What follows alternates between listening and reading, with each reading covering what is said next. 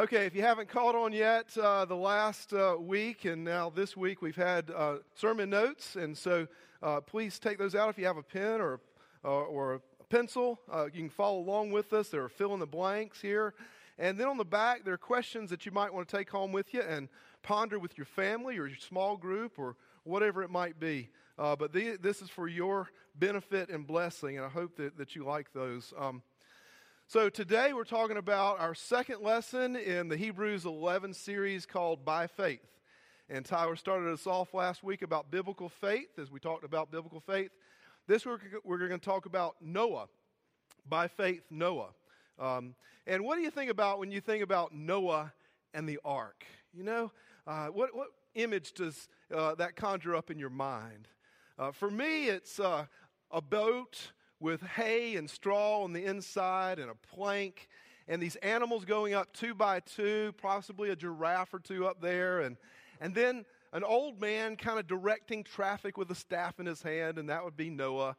And you may not see it very well, but, but that's the kind of picture that comes up in my mind. It's a picture from Sunday school, it's a picture from our children's Bibles, and it's not a bad picture. Yet it's an incomplete picture of what the story conveys. So, your first point today the Sunday school picture of Noah and the flood is an incomplete picture. Fill that in. It doesn't tell the full story. Because the full story is that this story is about sin and judgment and the need for a Savior. Sin and judgment and a Savior. So, really, this story points us to Jesus. Think about that. From Genesis to Revelation, the Bible is about Jesus. It's either pointing to Jesus, telling us about Jesus and his life, or pointing us to the time when he will come again to judge the living and the dead. It's all about Jesus. So here's the second point. Not only is the Sunday school picture of the flood incomplete, fill that in, the story of Noah and the ark is really a prefigurement of the gospel itself. In other words, Noah points us to Jesus. And that's the title of the sermon today. So we're going to go over three brief points today. One is why judgment? You know, there's judgment in the flood, and a lot of people look at God and say, God is love, God is mercy. Why would God bring judgment upon the earth? Why judgment? Number two, who is judged in the story? And number three is who then can be saved from judgment? Okay, those three things. So, why judgment? Why must God send the flood? Well, if you remember how the Bible begins in Genesis 1, it talks about a God who created everything that we see around us out of nothing, right? And with each successive day, God's miracles and wonders get better and better. He creates light and darkness. He creates the sun and the stars and the moon and all the planets in their, their planetary directions. He created the, the plants and the animals and the various species and varieties. And after each day of five days, what did he say? That is good. That is good. It was a good creation. Then on the sixth day, he outdoes himself. Now, he didn't need for us to be created. God is fully God within himself. He doesn't need us, but out of love, he created us on the sixth day. Not only created us, but he infused his image and likeness into our souls.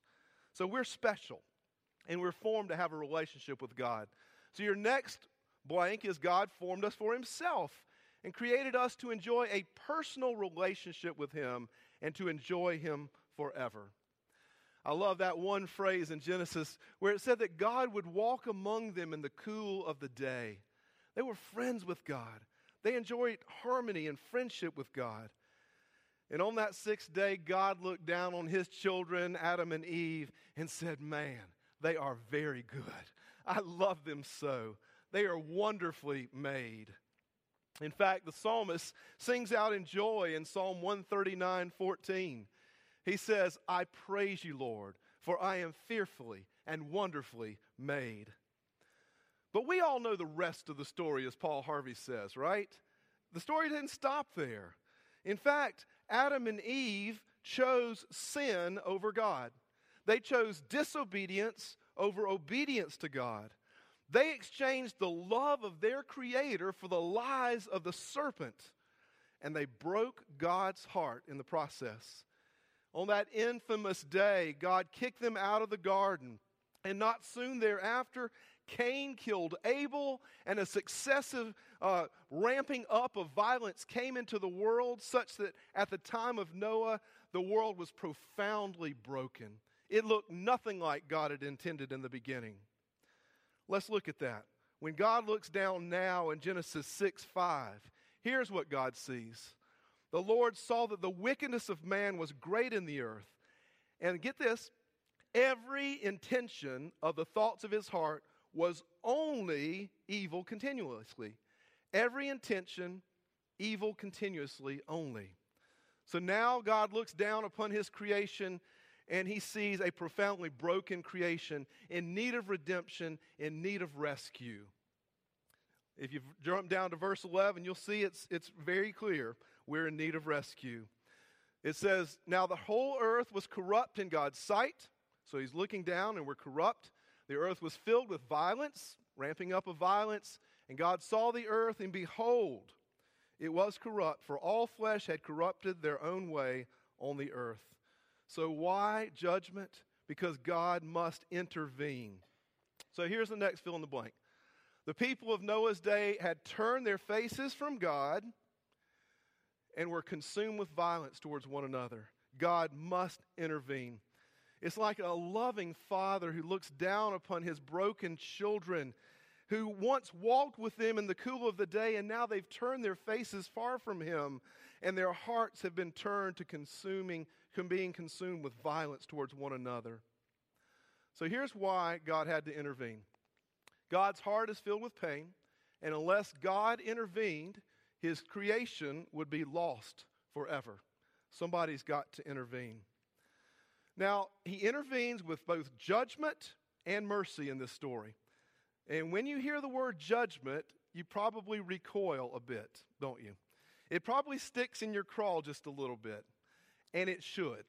And that's good. Do you know why we have a problem with judgment? Because you have the image of God in you. Even though it's darkened by sin, God's image still tells you that judgment is a terrible thing. Judgment is not something that God loves. And if your sinful heart can tell you that judgment is bad, think about how God's pure heart sees judgment. He hates judgment 10,000 times more than we ever could. He despises the idea that he must judge sin. So, throughout the Bible, God holds out to the very last moment before sending his judgment. The Bible says that he is slow to anger and abounding in steadfast love. Ezekiel 18:32 promises, God says, "For I have no pleasure in the death of anyone," declares the Lord. So turn to me and live. Turn to me and live. God wants us to return to him and live, to walk with God again in the cool of the day, to enjoy friendship with God once again. In fact, he wants it so bad that he is delaying judgment for our benefit.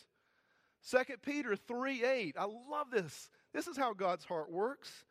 He says, But do not overlook this one fact, beloved, that with the Lord one day is like a thousand years, and a thousand years is like a day. Why?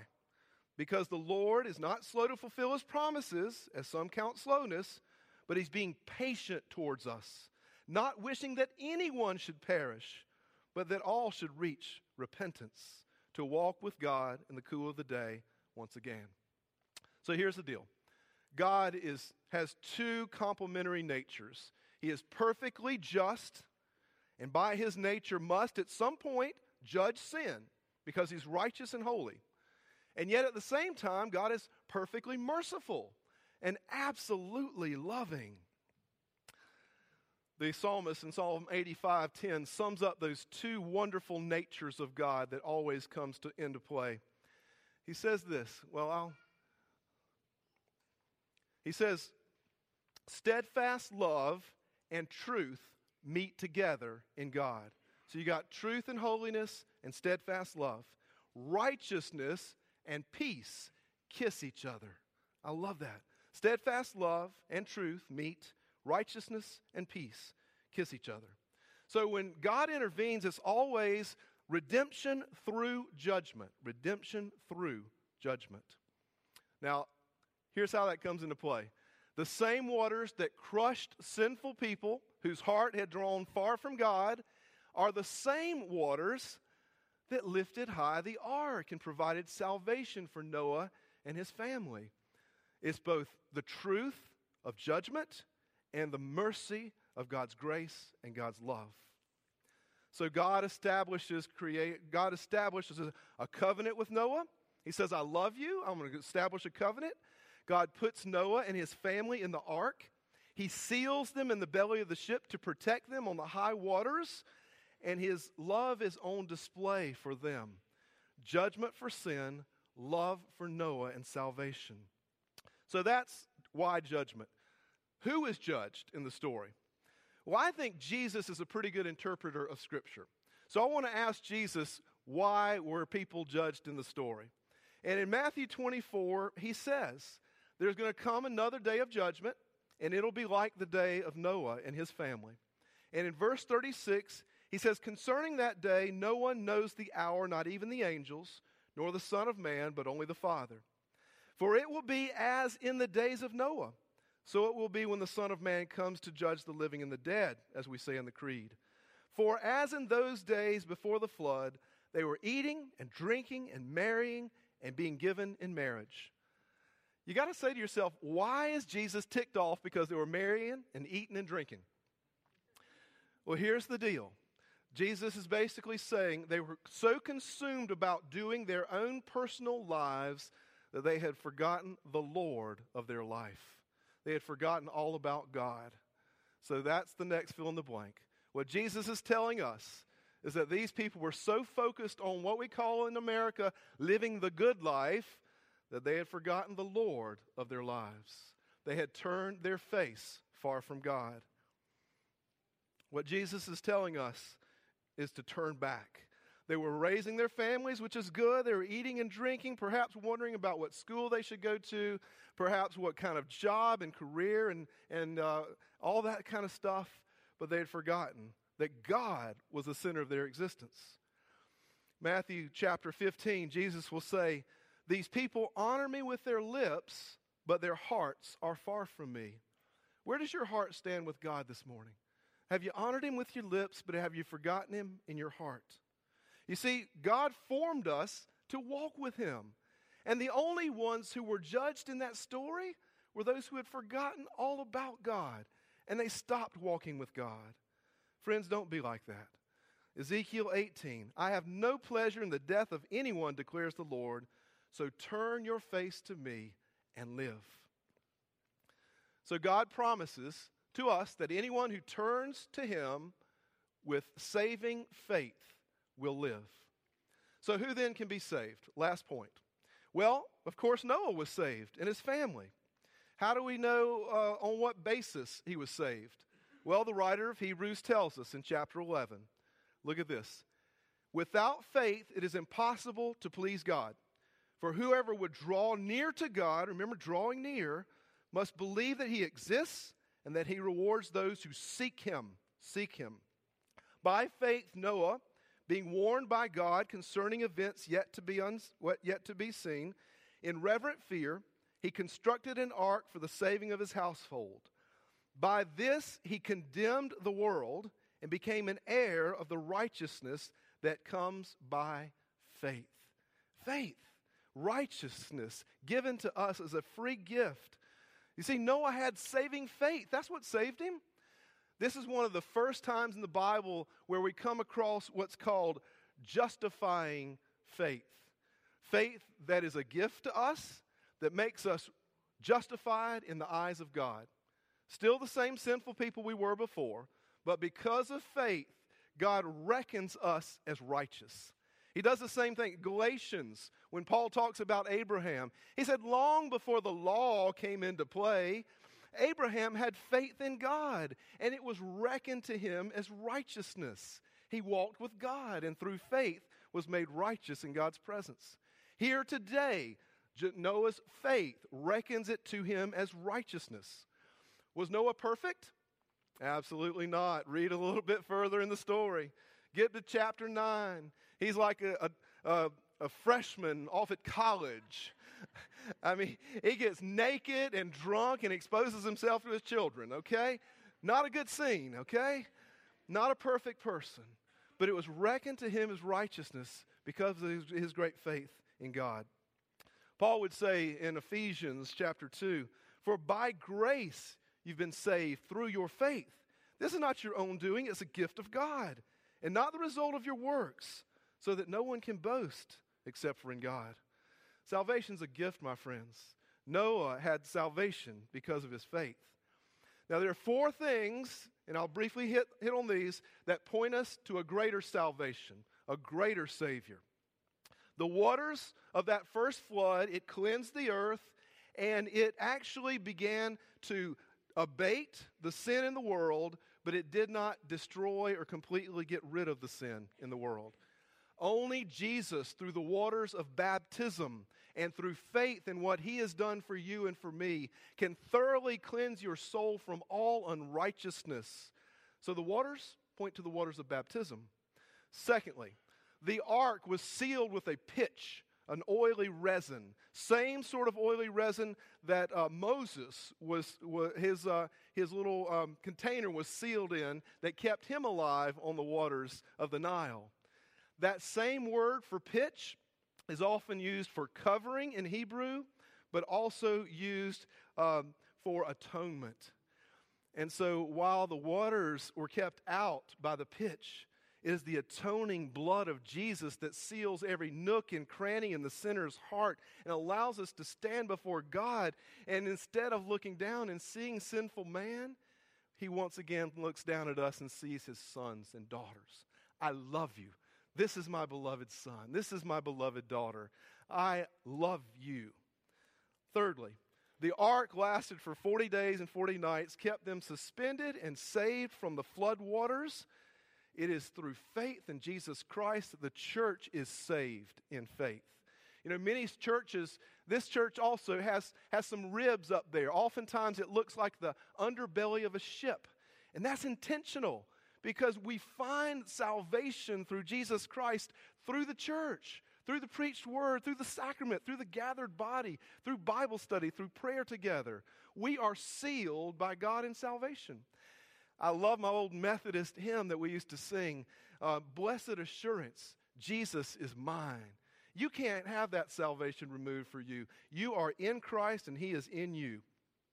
And while judgment, number four, will come one day ultimately, and that's what the flood points to the coming again of Jesus to judge the living and the dead, you can rest assured that you are safe through faith in Christ Jesus. Now, here's a word, of warning everybody, when he comes again, will be on one side or the other. You'll be in the boat, in the ark, in Christ, or you'll be outside. Can you imagine that day when that door was sealed? After, Moses, after Noah had preached to them 120 years of warnings, and those people were outside and it started to rain, and it was too late for them to make a choice. Some will be in in faith, some will be outside of faith. Those who turn away from God, those who turn to Jesus. There's one door to the boat. Jesus is the way and the truth and the life. No one comes to the Father except for who, through him. He is the doorway to our salvation. And so here's the deal in reverent fear and faith, Noah trusted the promises of God. Noah saved himself and his family. And if you're outside the boat today, I would call upon you to embrace the saving faith that saved Noah and his family and his descendants. I call upon you, get in the ark. For one day it will be too late, and one day judgment will come. And if you're so focused on this life, just doing life, marrying, giving in marriage, uh, next job, the next big thing, turn your eyes to God today. For as Ezekiel told us, God does not seek the death of anyone, but that we might turn to him and live. On the last day when judgment comes, it'll be more than eight souls that will be saved. It'll be people from every tribe and tongue and nation, millions of people across the world. And I guarantee you, they won't be saved by their good works. They'll be saved by the grace of God through justifying faith. Let us pray. Father in heaven, we thank you that we have the waters of baptism, that we've been sealed in Christ Jesus, that his atoning pitch of blood has, has thoroughly washed our souls in such a way that you can look upon us again and say, You are my beloved sons and daughters, because we are in the image of Jesus. We are in Christ Jesus. He is the true ark. So, dear Lord, we thank you today for our salvation. If we are outside the door in our hearts today, give us the faith to step through it, dear Lord, to put our trust in Jesus and his saving work. And, dear Lord, when you come again to judge the living and the dead, may we have that blessed assurance that Jesus is mine. In Christ we pray. Amen. Please stand.